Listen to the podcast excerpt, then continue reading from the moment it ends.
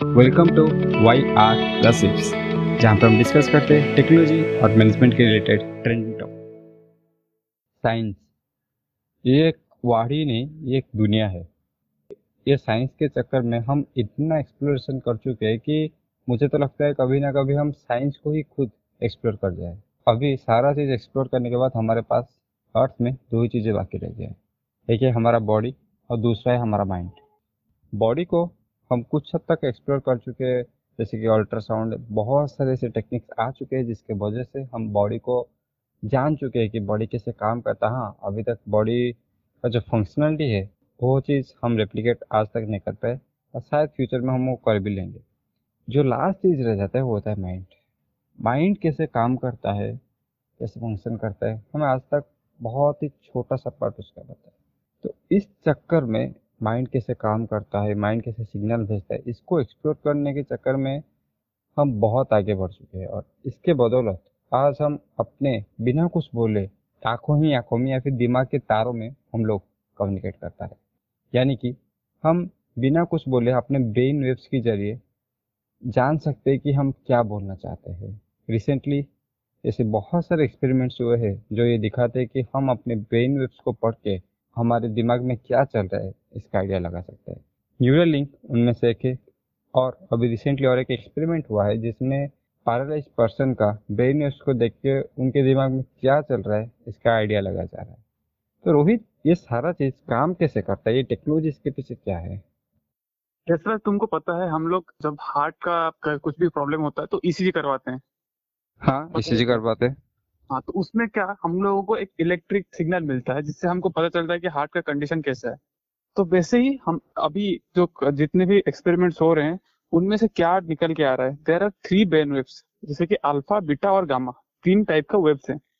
उन वेव्स को हम लोग क्या करते हैं? पहले उसको एक्वायर करते हैं, उसके बाद उसको कन्वर्ट करते हैं इलेक्ट्रिकल सिग्नल में, और वो सिग्नल वैसे जैसे ईसीजी आ रहा है ना, वैसे ही आता है। और उससे हम लोगों को पता चलता है कि इस टाइम पे ब्रेन का क्या मतलब सोच रहा है? या फिर जब हम हैप्पी होते हैं तो ब्रेन वेव्स कैसे रिएक्ट करते हैं? कितना ज़्यादा हाई रहता है वो जो ईसीजी रहता है? या फिर जब हम सैड होते हैं तो वो कैसा रहता है? इसको डीपली स्टडी करने की कोशिश कर रहे हैं। जैसे कि अभी सोच लो, जो न्यूरल लिंक के बारे में बात कर रहे थे तो वो बेसिकली वही कर रहे हैं। वो ब्रेन के अंदर एक छोटा सा इलेक्ट्रोड डालेंगे, जो इलेक्ट्रोड से तुम्हारा जो सिग्नल आ रहा है ब्रेन से जो सिग्नल और नर्वस सिस्टम जो सिग्नल क्रॉस करके जा रहा है उसको स्टडी कर रहे हैं। जब मैं सैड होता हूँ तो मेरा रिएक्शन कैसा रहता है? मेरा ब्रेन तब का, उस टाइम पे ब्रेन में जो सिग्नल दौड़ता है, वो कैसा रहता है? जब मैं हैप्पी होता हूँ, तब कैसा रहता है? जब मैं सोचता हूँ, गुस्सा होता हूँ, तब कैसा रहता है? ये सबको देख के हम लोग बहुत, बता सकते हैं कि मतलब इंसान हैप्पी है सैड है, या फिर गुस्से में है, ये सब बता सकते हैं। उसके अलावा क्या सोच रहा है, वो भी बता सकते हैं, अगर हम लोग डीपली स्टडी करें। जैसे कि हम लोग फेशियल एक्सप्रेशन रहता है ना हर टाइम पे डिफरेंट डिफरेंट रहता है। जितना मुझे पता है there are three hundred types of facial expression three hundred से ज़्यादा। वैसे ही हर एक मोमेंट में जितने, हमारा ब्रेन का भी एक्सप्रेशन अलग अलग रहता है। ब्रेन का सिग्नल अलग अलग रहता है। उसको बहुत डीपली स्टडी करने से हम लोग बता सकते हैं कि वो एग्जैक्टली सोच क्या रहा है वो इंसान।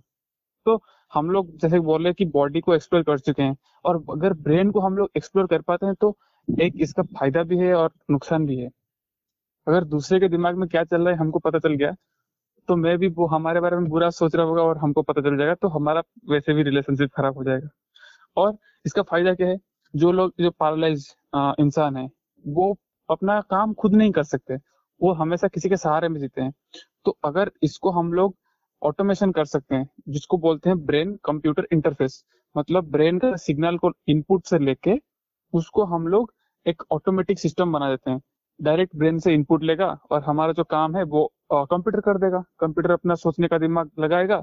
जैसे कि हमारा दिमाग का काम कंप्यूटर कर देगा। हम, जैसे कि हम लोग क्या करते हैं, अभी हमारा एक मच्छर काटता है तो हमारा ब्रेन से सिग्नल जाता है हाथ को कि तू वो मच्छर को मार, वो मारता है। पैरालाइज इंसान वो नहीं कर पाता है। तो उसका ब्रेन से जब सिग्नल जाएगा तो उसके लिए वो काम एक रोबोटिक आर्म हो जाए। या फिर मान लो तुम टीवी देख रहे हो, तुमको चैनल चेंज करना रहा तुम्हारा हाथ तो काम नहीं कर रहा है तो तुम्हारे लिए वो चेंज एक इंटरफेस कर देगा या फिर कंप्यूटर कर देगा। ऐसा सिस्टम बना सकते हैं। हाँ तो हम्म, तुम्हारा एक पॉइंट मुझे बहुत ही इंटरेस्टिंग लगा कि इसका सही इस्तेमाल भी हो सकता है और गलत इस्तेमाल भी। जो गलत इस्तेमाल में तुमने बोला कि इसके दिमाग में क्या चल रहा है ये हम रीड कर सकते तो इसमें एक मेन क्वेश्चन आ जाता है कि इसका मास इम्प्लीमेंटेशन पॉसिबल है या फिर ये सिर्फ़ लैब में ही काम आएगा या फिर इसका कभी ऐसे जैसे कि लाई डिटेक्टर ये सब आजकल मास इम्प्लीमेंटेशन हो रहा है।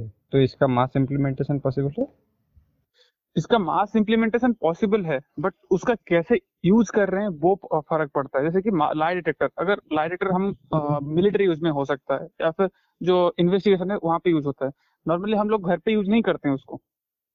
वैसे ही अगर हाँ अगर ये जो पैरालाइज्ड पर्सन वाला है, उसका मास इम्प्लीमेंटेशन कर सकते हैं बट कुछ फीचर्स ऐसा रखना पड़ेगा जो कि नॉर्मली लोगों के लाइफ को हम पर ना करें। अच्छा तो इसका मास इम्प्लीमेंटेशन अगर पॉसिबल है तो तुम्हें कब लगता है तुम्हें क्या लगता है कि कब तक ये मास इम्प्लीमेंटेड हो पाएगा ये चीज़? क्योंकि अभी ये बहुत ही ट्रायल स्टेज में है। शायद सात आठ साल में इसको बहुत अच्छे से इम्प्लीमेंट किया जा सकता है। ऐसा नहीं कि बहुत अगर इसको ठीक से जो इन्वेस्टर्स हैं या फिर जो अच्छे टेक्निक टेक्निकल गाइड्स हैं अगर इसको मिल जाए तो बहुत अच्छे से इम्प्लीमेंट हो सकता है। और जो न्यूरल लिंक की बात कर रहे थे, वो तो अभी मतलब जो प्रोटोटाइप है, बहुत ही, क्या बोलते हैं डेवलप प्रोटोटाइप है। और उसका यूज़ जो जिस फ़ील्ड में करना चाहते हैं, शायद उसका मास प्रोडक्शन ना हो पाए, क्योंकि वो एक बहुत ही हाइपोथेटिकल तो नहीं, बहुत ही एडवांस कॉन्सेप्ट है, जो कि अभी इंसान के लिए ठीक नहीं है। और जो इसमें रहता है, क्या ब्रेन इंटरफेस जो रहता है, और अगर हम लोग नॉर्मल लाइफ में यूज़ करने लग गए तो हमारा एक बोलते हैं ना लेजीनेस बढ़ जाएगा। मैं अभी बैठे बैठे सोचूँगा कि मेरा ये हो जाए, वो हो जाए और वो हो, अगर वो हो जाता है तो मैं कभी उठने की कोशिश नहीं करूँगा, खुद से कुछ कोशिश नहीं करूँगा। तो एक तो लेजीनेस बढ़ जाएगा, दूसरा हो गया ब्रेन इंटरफेस जो बीसीआई है ब्रेन कंप्यूटर इंटरफेस से, उन लोगों को फ़ायदा है जो काम नहीं कर पाते हैं, जो फिजिकली हैंडीकैप्ड हैं।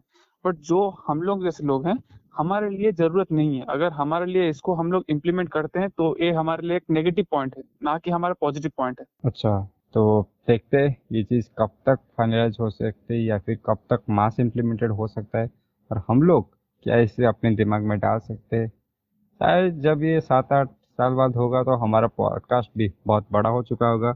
और इसीलिए तो कहता हूँ आप लोग प्लीज़ सब्सक्राइब कर लो हमारे शो को और हर एपिसोड रात को आठ बजे आ जाते आप देखा करो। तो इसी के साथ आज का एपिसोड खत्म करते हैं। धन्यवाद।